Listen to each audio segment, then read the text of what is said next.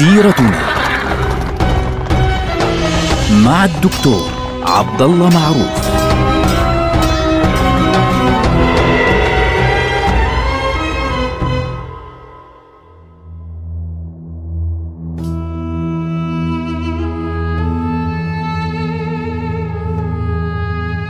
السلام عليكم ورحمة الله وبركاته.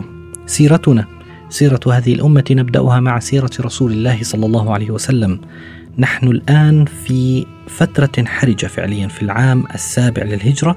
كان عاما مهما جدا بعد أن اكتملت أحداث صلح الحديبية في نهاية العام الذي قبله وبدأت الأحداث الآن تكبر والنبي صلى الله عليه وسلم بدأ يتفرغ فعليا لنشر الإسلام. كان عنده عقبة مهمة جدا في الطريق إلى الشمال الغربي. اللي هو باتجاه طريق الشام وطريق بيت المقدس وفعليا خارج المدينة من ناحية الشمال عنده عقبة مهمة جدا هي خيبر. مدينة خيبر كانت بعيدة على فكرة هي عن المدينة حوالي 180 كيلومتر تقريبا. فهذه مدينة مهمة جدا. طبعا خيبر على فكرة الموجودة في عهد النبي صلى الله عليه وسلم غير خيبر اللي بمروا فيها المعتمرين اليوم. يعني أهل العمرة اللي بيروحوا آه، باتجاه خيبر باتجاه المدينة على الطريق الصحراوي الموجود حاليا بمروا بمدينة خيبر الحديثة. مدينة خيبر الأصلية بعيدة عن المدينة الحديثة لجوة هيك في الداخل بحدود 25 كيلومتر تقريبا. فهي بعيدة إلى حد ما ليست لا يعني لا يمر بها الناس بشكل دائم هذه الأيام. وما زالت حتى اليوم كما هي وآثار حصونها كما هي لأن حصونها سكنت بعد ذلك. هذه المدينة مدينة فيها مزارع نخيل كثيرة جدا جدا جدا. يعني بعد أن فتحت خيبر يقول أحد الصحابة والله ما شبعنا تمرا حتى فتحت خيبر. علما أنه خيبر يعني ما أخذوش كل ثمارها أخذوا نصف ثمارها فقط. فجوها آه، يعني مهم للنخل آه، حار آه، جبلية فيها وديان وفيها جبال مرتفعة. هذه الجبال عليها حصون. هذه الجبال عليها حصون كان يسكنها اليهود. فإحنا بنعرف طبعا إنه يهود بني النضير مثلا عندما خرجوا من المدينة انضموا إلى خيبر فصاروا جزء من آه، خيبر. وهذه منطقة كبيرة جدا. هي أكبر مدينة لليهود في الجزيرة العربية. مدينة كاملة لليهود. بينما في آه، يثرب قبل الإسلام لما كانوا في يثرب هناك ثلاث قبائل يهودية وقبيلتين عربيات. أما خيبر فلا عرب فيها. لم يكن فيها عرب لا جاهلية ولا غيره. كانت كلها لليهود في ذلك الزمان. كانت خيبر يعني فيها سبع حصون مهمة جدا اللي هي حصن ناعم حصن الصعب بن معاذ حصن آه، الزبير وحصن النزار وعندنا حصن القاموس وحصن الوطيح وحصن السلالم. هذه الحصون المهمة الأكبر. يعني آه، طبعا هناك اختلاف اليوم بين المؤرخين اليوم في أي واحد منهم يعني هو هذا الحصن أو ذلك الحصن. يعني أشهر واحد منهم اللي هو حصن الصعب بن معاذ بعضهم يقول أنه لا هو نفسه حصن ناعم وهناك حصن أبي. بعضهم بيقول أنه لا حصن ناعم يختلف عن حصن الصعب بن معاذ. وبعضهم يقول أنه أول حصن نجده اليوم في خيبر من ناحية الشمال هو حصن الصعب بن معاذ. بعضهم يقول لا هو نفسه هو حصن ناعم وليس حصن الصعب بن معاذ. يعني في اختلاف عموما اليوم في هذه الحصون. أنا دخلت هذه الحصون على فكرة بإمكانك أنك تدخلها اليوم وتتجول فيها فيها ما أصبح اليوم منها ما أصبح اليوم آه، آثار مثل حصن ناعب آه، آثار يعني ليس فيه أبنية كاملة ومنها ما هو ما زال موجودا كما هو آه، تقريبا وأبنية كاملة موجودة فيه. الآن النبي صلى الله عليه وسلم يعني كان يتحرك باتجاه خيبر. طبعا هو في العادة سيأتي خيبر من ناحية الجنوب. فيسلك طريقا باتجاه خيبر من ناحية الجنوب لأنها هي شمال المدينة. لكن النبي صلى الله عليه وسلم كان يفاجئ الناس بطرق مختلفة. يعني كان من طريقة آه، قتاله إنه بيروح بها يعني بهاجمهم من حيث لا يتوقعون. ليه؟ حتى يسلموا بقدر الإمكان ويعني يعني بيحاول إنه يخليهم يخافوا بحيث إنه ما يقاتلوا. لكي لا تسقط الدماء بقدر الإمكان. فالنبي صلى الله عليه وسلم سلك طريقا طويلة جدا التف حول خيبر. ابتعد ناحية الشرق أول شيء كأنه رايح على الشرق. فخيبر كانوا يظنون أنه هم بيتابعوا طبعا أخبار النبي صلى الله عليه وسلم فيظنون أنه سيذهب إلى غطفان لينتقم يعني من ما حدث في غزوة آه الأحزاب. هم مش عارفين أن النبي صلى الله عليه وسلم يقصد خيبر تحديدا. فبعد هيك فجأة لف باتجاه الغرب. وبعدين مشى جنوب غرب ولف حوالين خيبر إلى شمال غرب حتى وصل إلى شمال خيبر ودخلها من ناحية الشمال. فجأة هيك جايهم من الشمال. في تلك المنطقة حصن الصعب بن معاذ اللي هو أنا أرجح أنه هو أول حصن موجود. كان موجود ذلك الحصن أمام النبي صلى الله عليه وسلم من ناحية الشمال. فالنبي صلى الله عليه وسلم قادم إليهم عسكر في منطقة فيها جبل أحمر اليوم هي المنطقة يعني خيبر كلها جبال سوداء وصخورها سوداء لأنها صخور آه، بركانية لكن في جبل أحمر في المنطقة في آخرها هذاك الجبل خلفه عسكر النبي صلى الله عليه وسلم وأمامه بينه وبين بداية خيبر مجموعة يعني كبيرة من النخيل يعني مزرعة نخيل كبيرة. فخارجين اليهود في الصباح وهم يحملون المساحي والمكاتل. لأدوات الزراعة رايحين على مزارعهم فجأة وإذا بهم يرون خيال مجموعة ضخمة من الناس وإذا بهم يرون رايات الإسلام. فتركوا كل شيء وصاروا يركضون باتجاه الحصون وهم ينادون محمد والخميس! محمد والخميس! محمد والخميس يعني محمد والجيش. فالنبي صلى الله عليه وسلم قال الله أكبر! خربت خيبر. إنا إذا نزلنا بساحة قوم فساء صباح المنذرين. وبدأ الحصار مباشرة على أول حصن.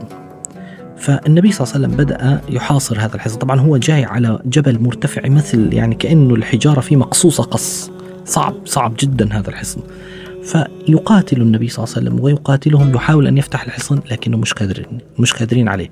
فالنبي صلى الله عليه وسلم في ليلة من الليالي قال لأعطين الراية غدا. رجلا يحب الله ورسوله ويحبه الله ورسوله. فكل الصحابة في تلك الليلة باتوا يتحدثوا من هذا الرجل يا ترى؟ من سيكون؟ من سيكون؟ من سيكون؟ حتى أنه عمر بن الخطاب رضي الله عنه يقول والله ما تمنيت الإمارة في حياتي إلا في تلك الليلة. يعني فعلا تمنيت أن أكون لأن الشهادة يحب الله ورسوله ويحبه الله ورسوله. عند الفجر النبي صلى الله عليه وسلم قال أين علي بن أبي طالب؟ فقالوا يا رسول الله يشتكي عينيه. يعني كان في رمد ربيعي في عينيه. قال جيبوه فالنبي صلى الله عليه وسلم تفل في عينيه فبرئ فورا وأعطاه الراية. وقال يعني يا علي انفذ على رسلك يعني انفذ على رسلك روح على مهلك. حتى تنزل بساحتهم فادعهم إلى الإسلام. فوالله لأن يهدي الله بك رجلا واحدا خير لك من حمر النعم. وفعلا فعل ذلك علي رضي الله عنه فيعني شتموا وسبوا وبدأ القتال. أثناء هذه أثناء الحصار فعليا في ذلك اليوم نزل زعيم هذا الحصن اللي هو مرحب. مرحب آه، بطل فعليا كان عندهم يعني كانوا يعدونه بمئات الرجال. فنزل ليقاتلهم أثناء المبارزة يعني خرج آه، هذا الرجل وهو ينادي ويقول قد علمت خيبر أني مرحب شاكي الصلاح بطل مجرب إذا الحروب أقبلت تلهب. فخرج إليه علي بن أبي طالب رضي الله عنه للمبارزة وهو ينادي أنا الذي سمتني أمي حيدرة كليث غابات كريه المنظرة أوفيهم بالصاع كيل السندرة فبدأوا يتقاتلون حتى أنه في شجر إن يعني أزيل بالكامل من شدة القتال بين الطرفين حتى قتل علي مرحبا ثم تمكن من فتح الحصن. فلما اقترب المسلمون من الدخول إلى الحصن هرب اليهود من الطرف الآخر وبدأوا يتحصنون في الحصون التالية. فبدأوا يتحركون حصنا وراء الآخر. هاجمه المسلمون في الحصن الآخر وفتحوه. كانوا يجدون في كل يعني قلعة من هذه القلاع والحصون أشياء كثيرة جدا من الطعام والخيرات والبركة.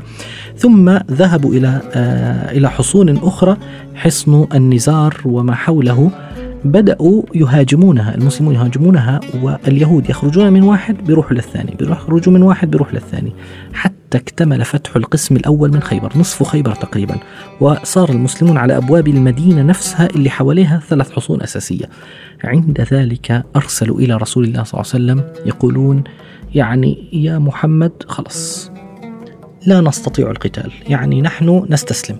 فالنبي صلى الله عليه وسلم في البداية قال لهم يعني أنتم قاتلتمونا يعني وبالتالي المفروض أنه تخرجوا من خيبر.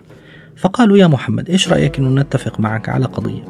أنه نحن نبقى في خيبر ونصالحك على نصف ما في خيبر من من الطعام ومن من كل شيء من ثمار خيبر وتكون الأرض لكم، لكن نحن نبقى فيها ونعطيكم نصف ثمارها.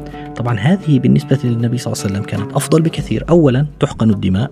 ثانيا وهي نقطة مهمة جدا يكون للمسلمين نصف ثمار خيبر. ثالثا هناك أيادي تبقى في خيبر مع يعني موجودة في خيبر إلى آخره هي الموجودة وخبيرة في الأرض. والمسلمون ليس عندهم القوة البشرية لتغطية ما تحتاجه رعاية هذه المنطقة. فلذلك وافق النبي صلى الله عليه وسلم على ذلك وفعلا بقي اليهود في خيبر وصالحهم النبي صلى الله عليه وسلم. اشترط عليهم شرطا اساسيا شرطين أساسيات. قال لهم برئت منكم ذمة الله وذمة رسوله إن كتمتم شيئا. هذا واحد. اثنين إن أردنا أن نخرجكم أخرجناكم. ليه؟ في حال إذا أنتم خنتوا عهدكم معنا نخرجكم من هذه الأرض. فعلا قالوا خلاص متفقون على ذلك. هذا الكلام ليش كان مهم جدا؟ لأن المسلمين كان بالنسبة لهم إدارة خيبر كانت مهمة. في نفس الوقت المسلمين ما بهمهم أن اليهود يخرجون من خيبر هم فعلا بقوا موجودين حتى عهد عمر بن الخطاب رضي الله عنه عندما غدروا بالمسلمين وفدعوا يدي عبد الله بن عمر بن الخطاب فعند ذلك أخرجهم عمر بن الخطاب لأنهم خانوا عهدهم مع النبي صلى الله عليه وسلم. اكتمل الأمر على ذلك وقسم النبي صلى الله عليه وسلم أراضي خيبر بين المسلمين فأصبحت يعني المسلمون فعليا كانت مغانمهم كثيرة جدا. يعني ابن عمر يقول ما شبعنا تمرا حتى يعني فتحنا خيبر. وبعد أن فتحت خيبر المهاجرون اللي صار لهم أراضي وصار لهم خيرات ردوا ودائعهم التي كان الأنصار أعطوهم إياها.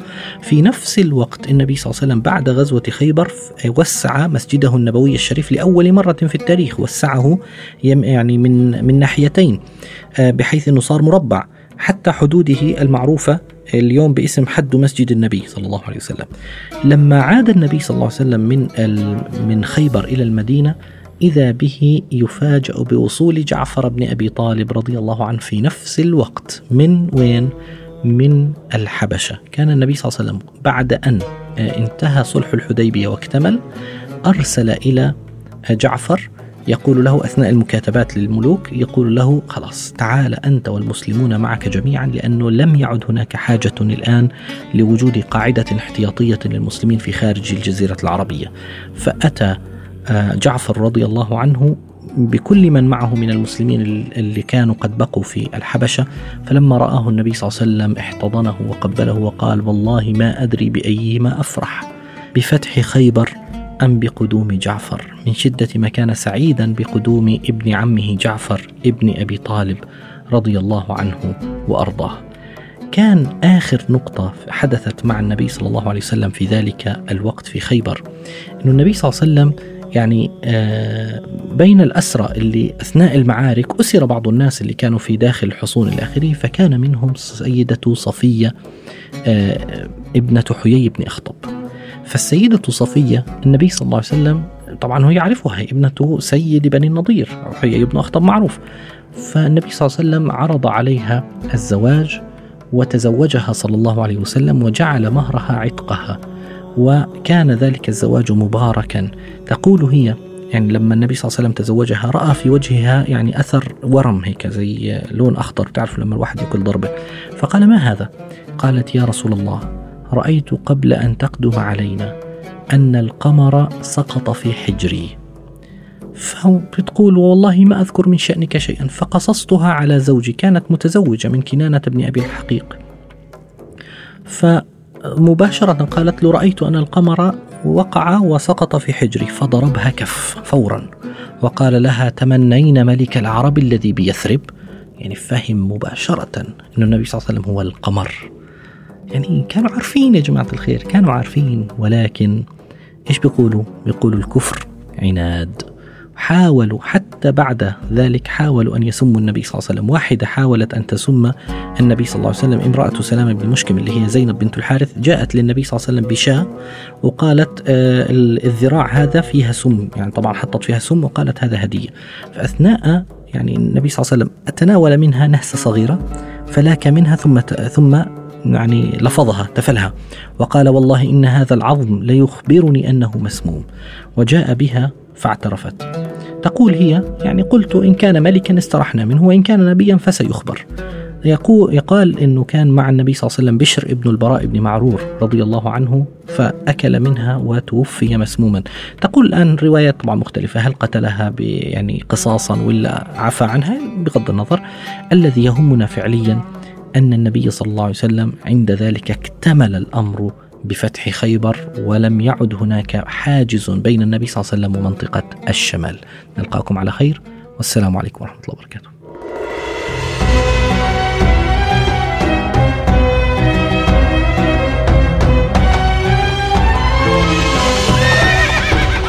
سيرتنا مع الدكتور عبد الله معروف